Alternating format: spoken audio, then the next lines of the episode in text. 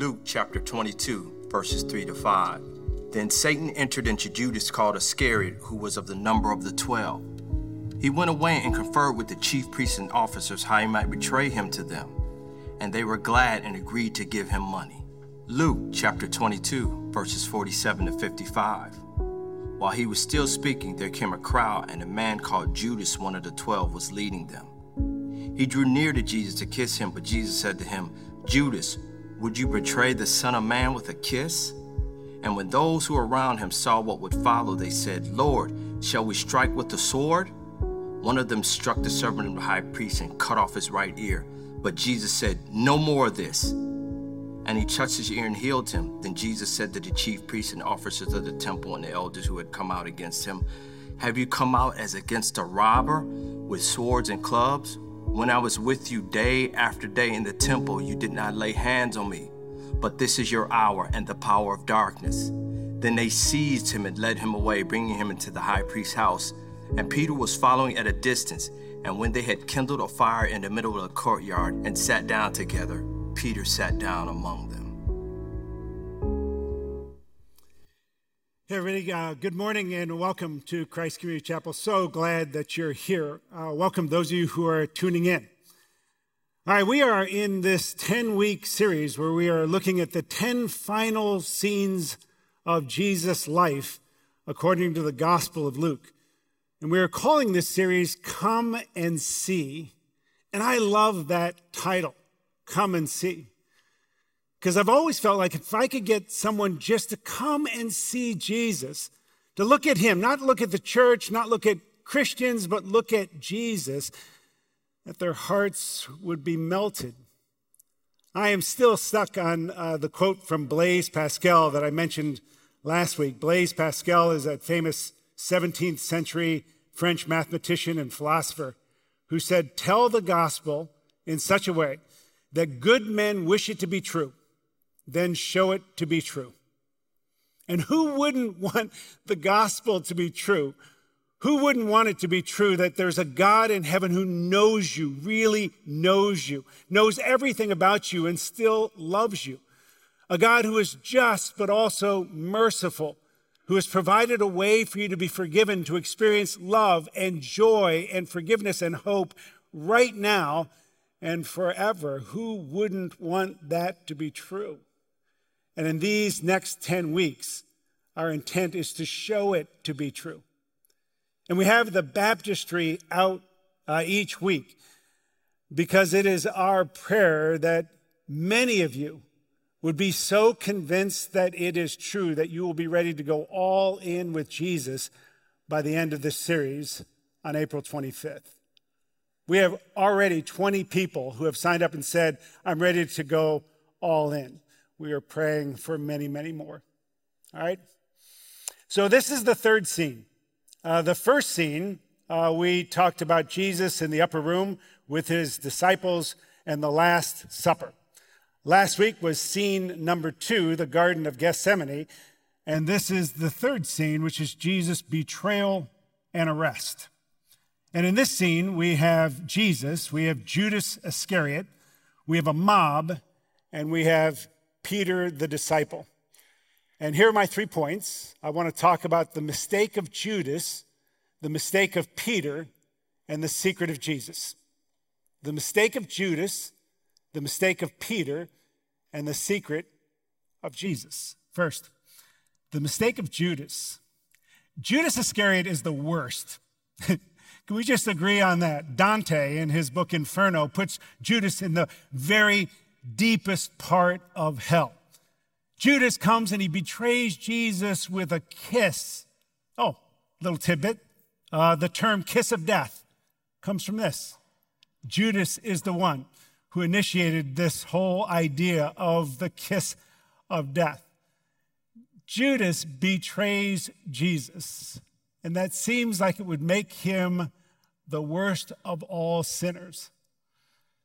But Luke is uh, Luke goes through extensive pains to let us know that Jesus uh, was not surprised by anything that Jesus knew someone was going to betray him, that Jesus knew all that was going to happen. Pastor Zach brought that out in the very first sermon of this series, That in the upper room, Jesus tells his disciples, One of you will betray me, all of you will abandon me. And then he takes bread and he says, This is my body that's going to be broken, this is my blood that's going to be spilled. But in that upper room, there's that interesting moment when he says, One of you will betray me. And then something happens I did not, I would not have expected. When he says that, and this was a very competitive bunch, the disciples. I mean, they, uh, they were going to have an argument right after uh, this Last Supper uh, where they would argue about who was the best disciple. So they were always looking at each other and thinking, I'm better than you, and I'm better than you, and all that. But when Jesus says, One of you is going to betray me, every disciple looked at Jesus like a deer caught in headlights and said to Jesus, Is it me? Am I the one? And that's so strange to me. I mean, if I came to your circle group and I said to your circle group, listen, next week one of you is going to go to the newspaper and try to get me fired, how would you respond? I think you'd go, what? No, who would do that? At least that's the way I think you'd respond in my, you know, in my imagination. But if you looked at me and every person in your circle group looked at me and was going, uh, you talking about me? Am I the one? I would leave your circle group feeling pretty insecure. So this is my point. There are some sins I have, I, I have no problem identifying with that I can see myself doing. There are other sins uh, that I just feel like I do not identify with that. I could never, I would never do that. And you probably feel the same way. And I have always felt like I would never be Judas. I would never betray Jesus. I would never be the worst of the worst. But if every disciple thought that it was a possibility that they could be the one, maybe it's worth another look. So Judas meets with this group of people who hate Jesus, who, who want to destroy Jesus, and he decides to betray him. He says, Okay, listen, I'm in. And uh, I want you to know I will help you in any way. I will take you to where he is at night. I will identify him, and you can arrest him or do whatever you want. And then they give him uh, 30 pieces of silver. And that last part stuck with me the 30 people. You, you would think that um, Judas could have gone to them and just said, listen, I see their handwriting on the wall. I see that you guys are after Jesus and that you guys are going to, and I, I just want you to know I'm out. I'm not, I'm, not, I'm not with him anymore. In fact, I will help you guys do whatever you want to do. Just leave me out of it. Leave me alone. And that would have been enough. But they pay him 30 pieces of silver. So the thing that struck me is that Judas sold Jesus. You know, maybe the term selling someone out comes from this too. Jesus sold Jesus, or Judas sold Jesus, and the question is, why? Why do you sell anything? Well, if you buy a stock, um, you hold on to that stock as long as it benefits you, as long as it's making money for you. But if that stock begins to plummet, begins to cost you, then you may be tempted to dump that stock, to sell that stock. It's easier to sell Jesus than you might think, particularly if you see Jesus as someone who benefits you, someone who helps you in your life, someone who you can pray to and will answer your prayers, will encourage you, will love you, will forgive you, will do, will fill your life with blessings. And as long as you look at Jesus like that and things are going well in your life, you have no problem associating with Jesus, identifying with him, and even feeling like you love him. But when things begin to go the other way in your life, when things aren't so good, when someone that you love gets sick or dies, and this is what I see all the time, is when things go wrong, then people look at Jesus and say, What's the use? What's the use of serving him if this is the way my life is going to be? In fact, you know, 30 years ago when my little brother died, and I've told you this over and over again, that that's the way I felt. I was thinking, what, what's the use of being a minister if this is the way Jesus is going to treat me? It's easy to end up selling Jesus. In fact, the, the book of Job is all about that. You know, the, the opposite of being a Jesus, of selling Jesus, is serving Jesus. Because when you serve Jesus, you're saying, Jesus doesn't exist for me, I exist for him. And I'm not going to serve him because of what he does for me now. I'm serving him because of what he has already done for me. But in the book of Job, you know, Satan, the way it starts, Satan comes into the throne room of God. And God says to, to Satan, Have you seen my servant Job? And Satan says, Oh, Job's not your servant. Listen, you begin to take away some of the benefits from him, and he will sell you. Job is not a servant, he's a seller. So, this is what I want to tell you. There are some of you here today, probably, or watching online, and I watch it all the time when when things are not going well for you, that you begin to think, what's the use of being uh, connected with Jesus? What's the use of serving or going to church or anything like that? And we're going to take communion in a little bit at the end of the message. And some of you need to take that time to confess this to Jesus and say, Jesus, I want you to know I have been tempted to sell you because sometimes I feel like it's not worth it. Now, how do we move from being a seller to being a servant? Well, you look at Jesus, right? You look at what he's doing right here, going to the cross. Jesus is not a seller when it comes to you. Jesus doesn't look at you like you are a stock that goes up and down, that you are worthy or unworthy. The stock price for the, for the disciples right here is hovering right around zero. And still, Jesus goes to the cross. Listen, if you want to know how you become a servant and not a seller of Jesus, you have to quit looking at him as somebody who benefits your life now. Instead, look at the cross and see what he has done for you. When you were at your very worst, Jesus loved you the very most. That's the mistake of Judas. It's easier to make than most people realize. But Judas isn't the only one who makes a mistake here.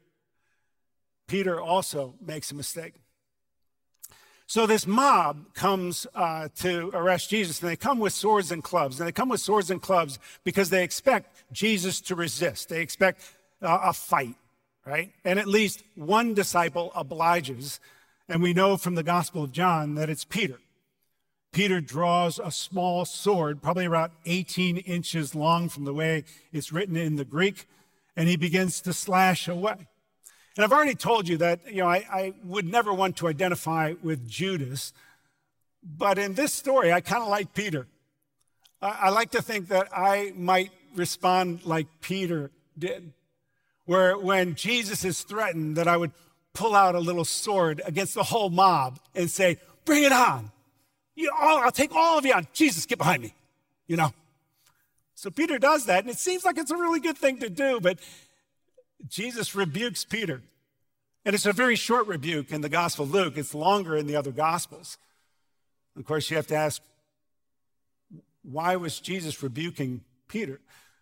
And it's because Peter was making a couple of mistakes. Actually, he's making one mistake that manifested itself in at least two different ways.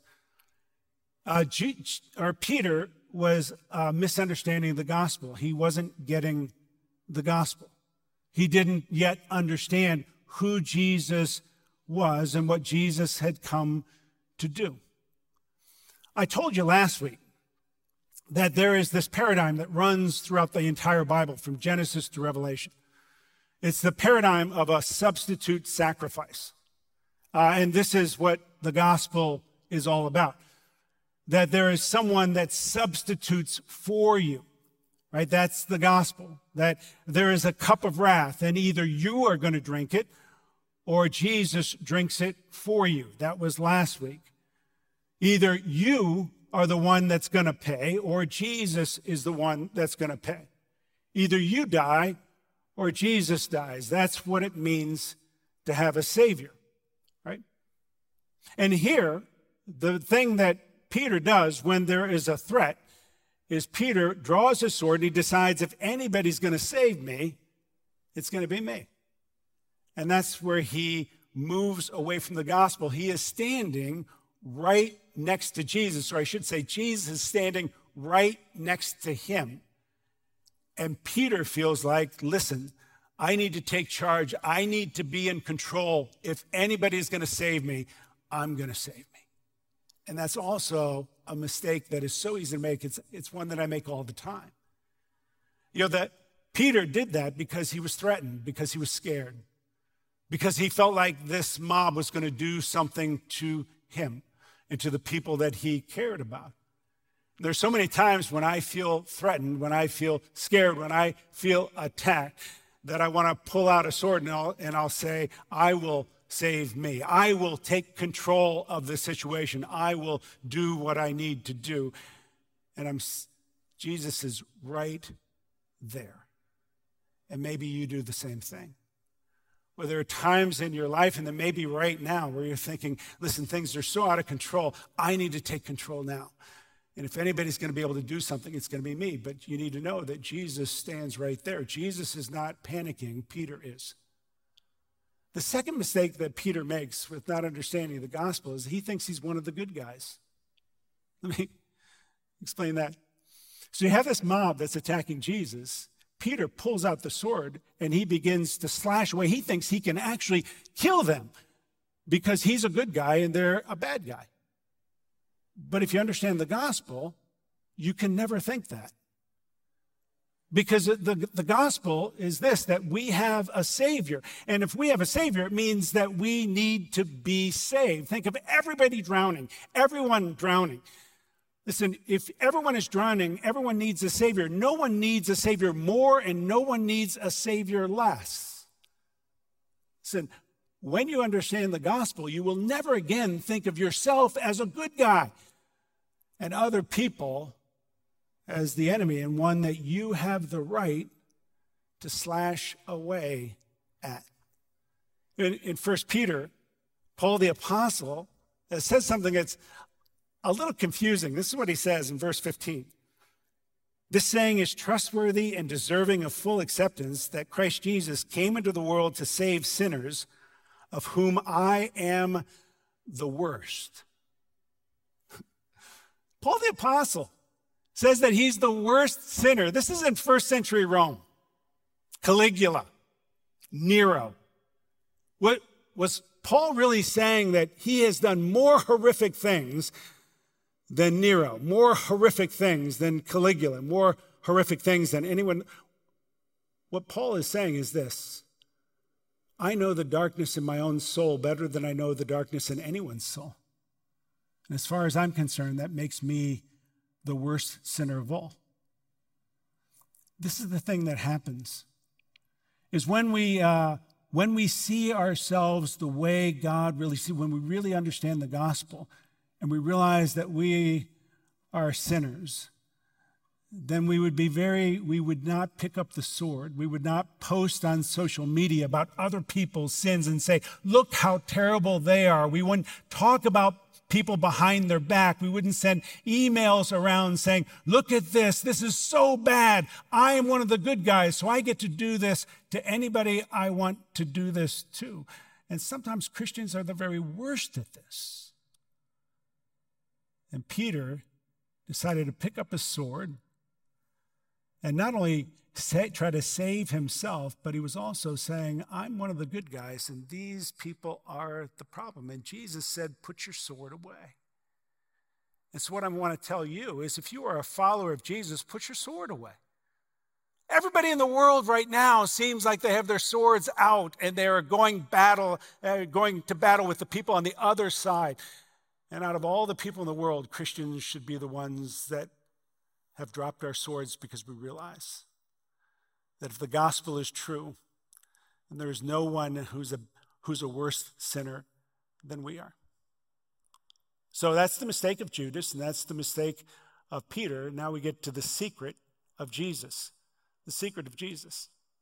So this, uh, this crowd shows up, and they have swords and clubs, and Jesus asks a question. And his question is, Why have you come with swords and clubs? Why have you come right now? When, i when I taught every day out in the, in the daylight, why didn't you come and arrest me then? Right? Jesus knows the answer to that. They know the answer to that. They know because they are cowards. They have come at night because they wanted the cover of darkness. Jesus is always asking questions. And he's asking questions to give people an opportunity to see themselves as they really are.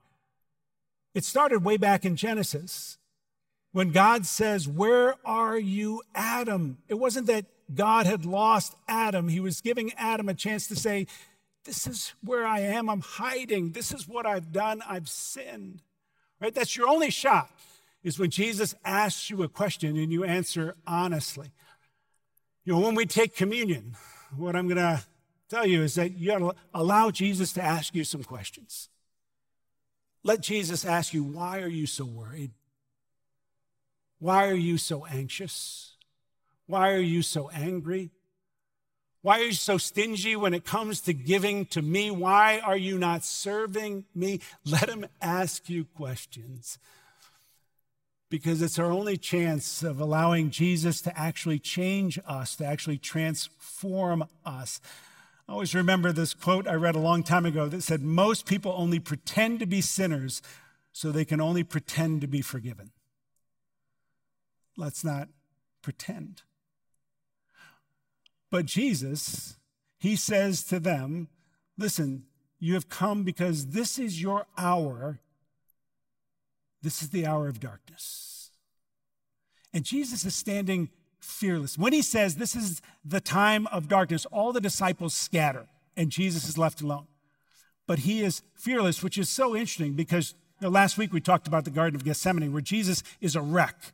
Right? He's sweating drops of blood. He's pleading with God. Now, just a few minutes later, he is standing walking alone into darkness. And he seems absolutely fearless. I always thought that the, the battle was fought and won at the Garden of Gethsemane because of this. But how is it that Jesus is fearless walking into darkness? You know how? Because Jesus knows that his story doesn't end in darkness. You read the Gospels.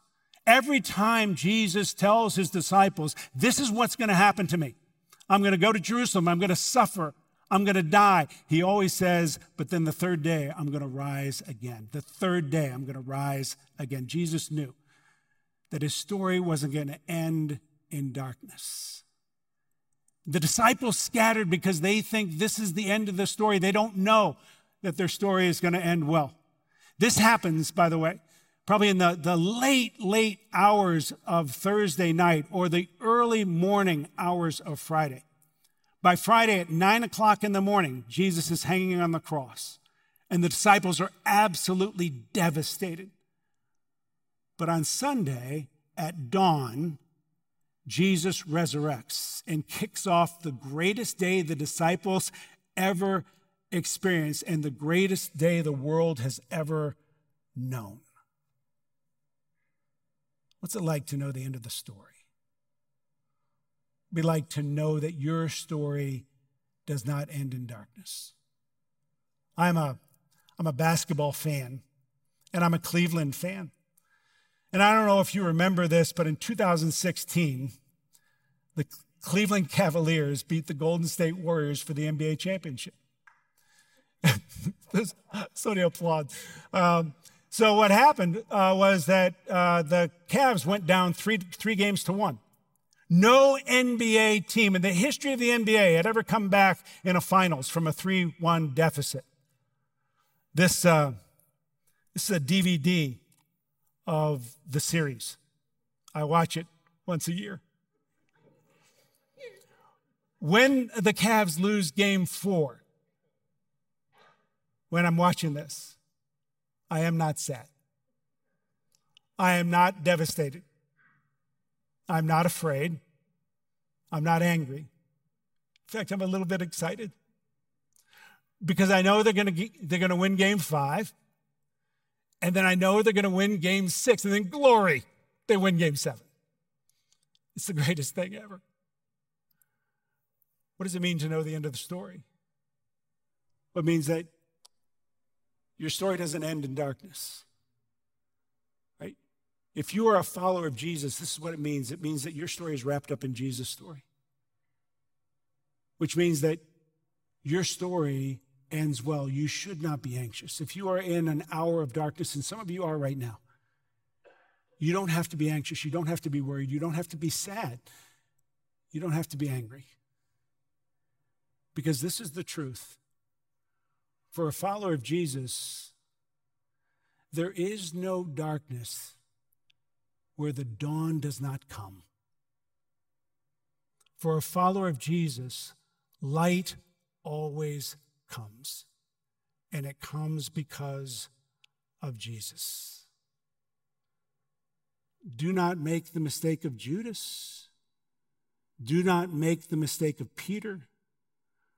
But please, please understand the secret of Jesus because that's what Jesus came to give you and to let you know that there is no darkness for you, that light does not come, that the dawn does not come, and your story ends well because of Jesus.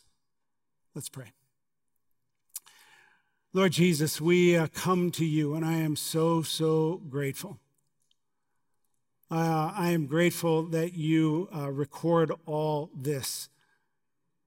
I'm grateful that you show uh, us how easy it is uh, to be Judas when out of uh, all the stories, that's the one I least want to be. I do not want to be someone who says, as long as you benefit me, then I will hang on to you. But when it starts to get hard to follow you, then I will turn away from you. I don't want to make the mistake of Peter and not really understand the gospel and, and not remember that I, that, I, that I am not one who can save myself, but you save me. And that I'm not one of the good guys, but I'm one of the loved guys because you have loved me. And I pray for every person here that all of us would remember your secret especially those who are in darkness right now or a dark time, that you would encourage them or remind them that light comes, that the dawn breaks because of your resurrection. Thank you. You are a wonderful Savior. We pray this in your name. Amen.